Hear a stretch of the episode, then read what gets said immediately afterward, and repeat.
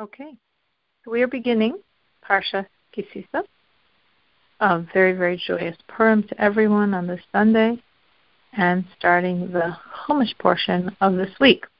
God spoke to Moses, saying, "We will take a census of the children of Israel according to their count. Every man shall give God an atonement for his soul when counting them. There will be no plague among them when counting them." So Rashi explains that this word sisa means taking. When you wish to take the total of the number, do you know how many there are? Don't count them by their heads, but each one gives a half shekel, a certain coin, as we're going to discuss. And then you're going to count the coins, and that's how you're going to know the number. Rashi is clarifying here this word tisa um, has a lot of different meanings. It's from the root word nasa, which means to carry or to raise, and has a lot of different meanings relating to this idea of raising. Onkelos here is saying it has to do with take. Other examples is to swear, to forgive, to favor, to raise, to carry. So what Rashi is clarifying here is, besides translating the word, is that he's saying that this giving of the coins is not accompanying the count, but actually preceding it. It's not when you take, it's when you wish to take. When you wish to take the number of their number of their count, everyone gives the coin. And then you count the coins, and based on the counting of the coins, that's how you know how many people there are.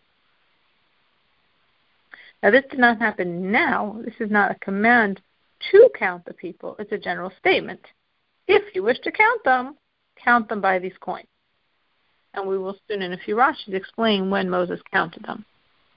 Now, why is it important to do the count this way? So the verse says there'll be no plague among them, because, in other words, implying if you count them directly by their heads, there will be a plague.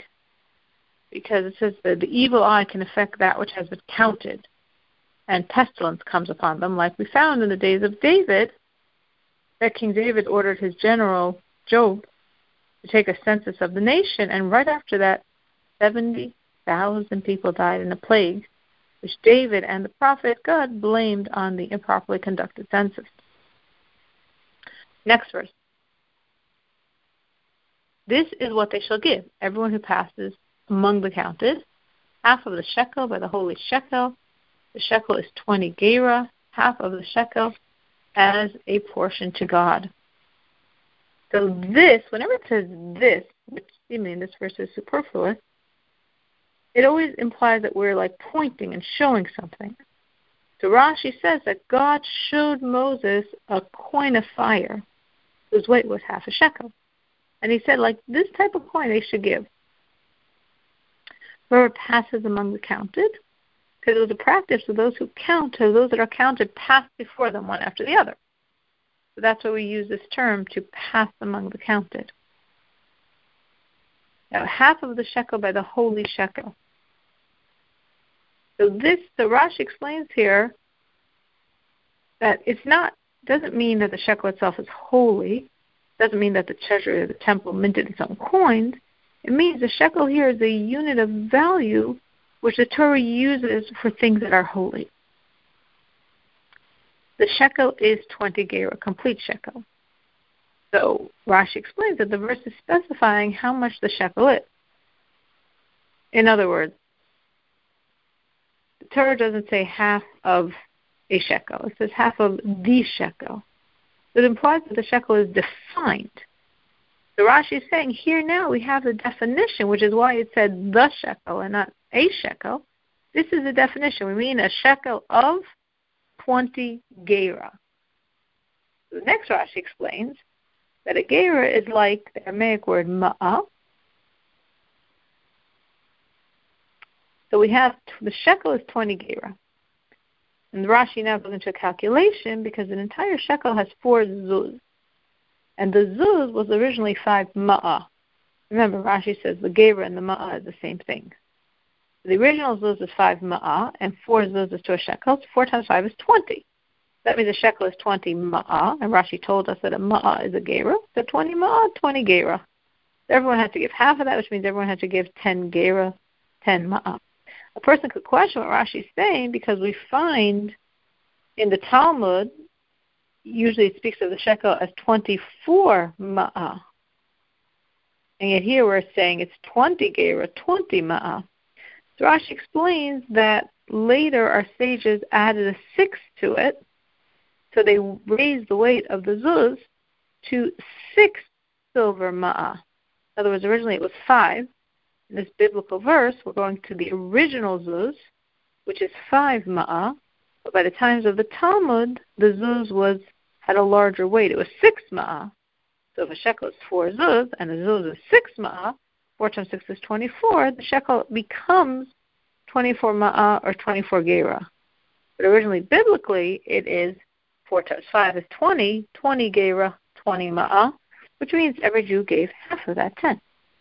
Everyone who passes among the counted from the age of twenty years and up shall give the portion to God. So the fact that we're specifying 20, Rashi says, teaches us that under 20 does not go to serve in the army. Under 20 is not counted in the census of adult men. The wealthy shall not increase, and the destitute shall not decrease from the half of the shekel, to give the portion of God to atone for your souls. Rashi says that we're saying to atone for your souls he gives two answers. The first answer is so that you shouldn't have a plague because of the counting. That's the atonement that we're doing it by money, because if we just counted directly your head, there could be, God forbid, a plague. The second explanation is to atone for your souls is telling us because there were three types of offering. We had a similar Rashi previously explaining we had the in, in the beginning of Parshas Truma. Truma, stop, Parshas ago. There's three offerings where we have the word truma, that a portion for God is written. That's what we have here in our verse, this portion for God written three times. The first of the offerings was the silver for the sockets of the tabernacle, which Moses counted the Jews very right in the beginning after Yom Kippur, when when God forgave the Jews for the sin of the golden calf and said to build the tabernacle. So Moses counted the Jews, and each they were counted by giving this half shekel coin and the totality of the count became a hundred kikar of silver, and that was used for the sockets, the adanim, the sockets of the tabernacle. The second offering, which is also through counting, is once the tabernacle is erected. On the first day of the second month of the second year. So this is year. On the first day of Iyar, right, the second Iyar means the second year after the Jews have left Egypt. It's been about a year since they left Egypt, a year and a month, or a year and two weeks. And here also, every person gives the same amount. They each give half a shekel, and all of this money was used to buy the communal offerings for a year's worth of communal offerings for the altar. And in both of these countings, everyone gives the same amount. Doesn't make difference if you're rich, you can't give more. If you're poor, you can't give less. Everyone gives that. Now, this is the offering where we're saying to atone for your souls, as the verse says, to atone for your souls, because this offering this counting of this half shekel coin was to buy the offerings, the sacrificial offerings for the altar for the year. And the purpose of those sacrificial offerings was to atone for your souls. The third offering alluded to is what everyone donated the silver, the copper, the 13, 15 items but here it was not equal. Everyone gave whatever they had. Some gave much more, some gave much less. Of course, everyone gave it with the same heart and the same emotion. God valued it the same way. Next verse. You shall take the silver of the atonement from the children of Israel and give it for the work of the tent of meeting. It shall be remembrance before God for the children of Israel to atone for your souls. So this is telling us when Moses was supposed to do this count. He was supposed to count them at the beginning of the contribution toward the temple, to the tabernacle, after the incident with the golden calf. Because, of course, after the sin of the golden calf, there was a plague that killed many of the Jewish people. So it's sort of like in a parable of a flock of sheep that's very precious, and the flock was stricken by pestilence. when the pestilence is over, the owner said to the shepherd, Count my sheep. Let's see how many are left. Because the flock is very precious to me. So similarly here, the Jewish people are very precious to God. So we sinned, and there were quite a number of Jews that died because of the sins. And therefore, God says the Jewish people are precious to me, count them. Now, the question is what counting happened? What are we talking about?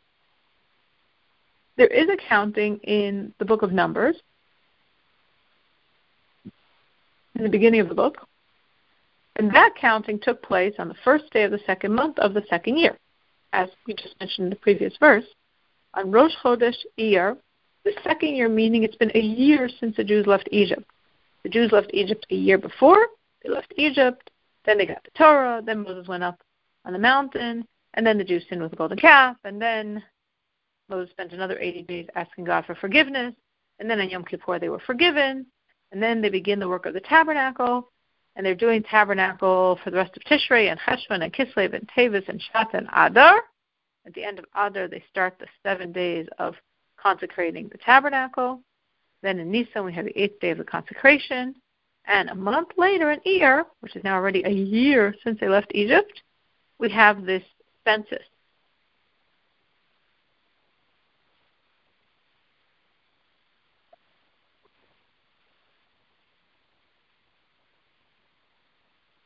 The reason why it can't be on the same thing is because we know that that counting that took place on the first day of Iyar of the second year, we know a month before the tabernacle was already erected. On the first month, on the first day, they erected it. And from this counting of our passage, the sockets of the tabernacle were made. Which they had a hundred kikar of silver, and they made all the sockets. So obviously, we couldn't have counted the Jews and amassed the silver for the sockets a month after the tabernacle is already erected. We have to have the silver before then. Let me say that a little more clearly in case it wasn't clear. Rashi's questioning when did this counting happen? We see clearly a counting written in the Torah. But we also know the date of that counting. That counting took place on the first day of the second month, Iyar. That's clearly written in the Torah, that counting. But Rashi says that can't be the counting we're talking about. Because we know that every Jew gave half a shekel of silver, and that silver created the adanim, the sockets, which were used for all the beams of the tabernacle. But the tabernacle was erected a month before this counting happened. So obviously, you didn't have a month later the silver for the sockets for a tabernacle that's already been erected a month ago. So there must have been another counting that we're talking about where they amassed for each two giving a half shekel the silver for the Adanim, not the one in Bamidbar in Numbers, which took place a month after the tabernacle was constructed. So when was the first census? So that was at the beginning of the contribution, meaning right after Yom Kippur. This was now the first year after the Exodus, because in Yom Kippur, God said, I forgive the Jews for the sin of the golden calf and built for me a tabernacle. So we had that census of each Jew giving a half shekel, which this hundred kikar amassed was used for the sockets of the beams of the tabernacle. And that was after Yom Kippur on the first year after the Exodus. And then during the second year of Iyar, the second month of the second year, once the tabernacle is erected a month earlier, again we have a counting of again a half shekel and that counting, the second counting that took place in Iyar of the second year, from there we had the money for a year's worth of sacrificial offerings. So that means we have twice the Jews being counted. They're counted after Yom Kippur of the first year. This is the very beginning of the dedication to the tabernacle. After on Yom Kippur, God said, I forgive them for the sin of the golden calf and build for me a tabernacle. And then we have half a year later, a little more. Now, in the second year after the Exodus, in the second month of Iyar, Rosh Chodesh Iyar, we have another counting, and from that counting of half shekels, we have the money for the sacrifices. The person could question what Rashi is saying and says, wait a minute, how is this possible? That we have two separate countings in two separate years, after Yom Kippur of the first year and after Iyar of the second year, and we have the exact same number of people, 600,000, 603,550. How could you have two different years and have the exact same number, 603,550? I mean, you'd think there'd be, thinking just positively, at least some 19 year olds who were 19 at the first counting who became 20 by the second counting. How is it possible they have the identical number?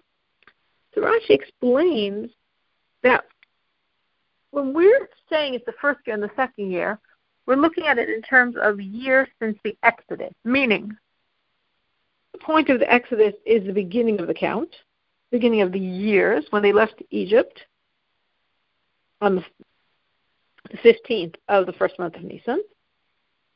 So Nisan is the first month of the Exodus, which therefore means a year and a month later in Iyar, it's the second year because they left Egypt over a year ago.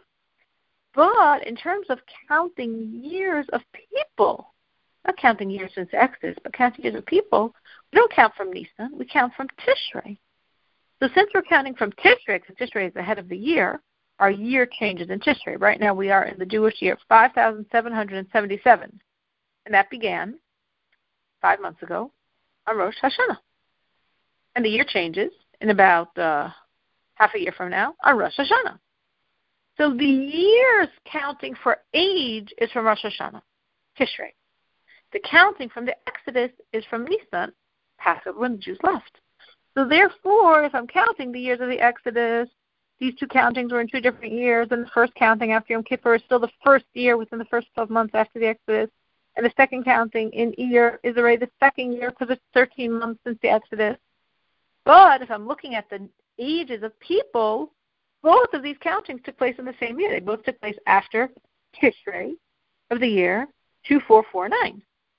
So therefore, since they took place in the same year, we're counting the ages the same. And that's how, in both countings, we had the exact same number, 603,550.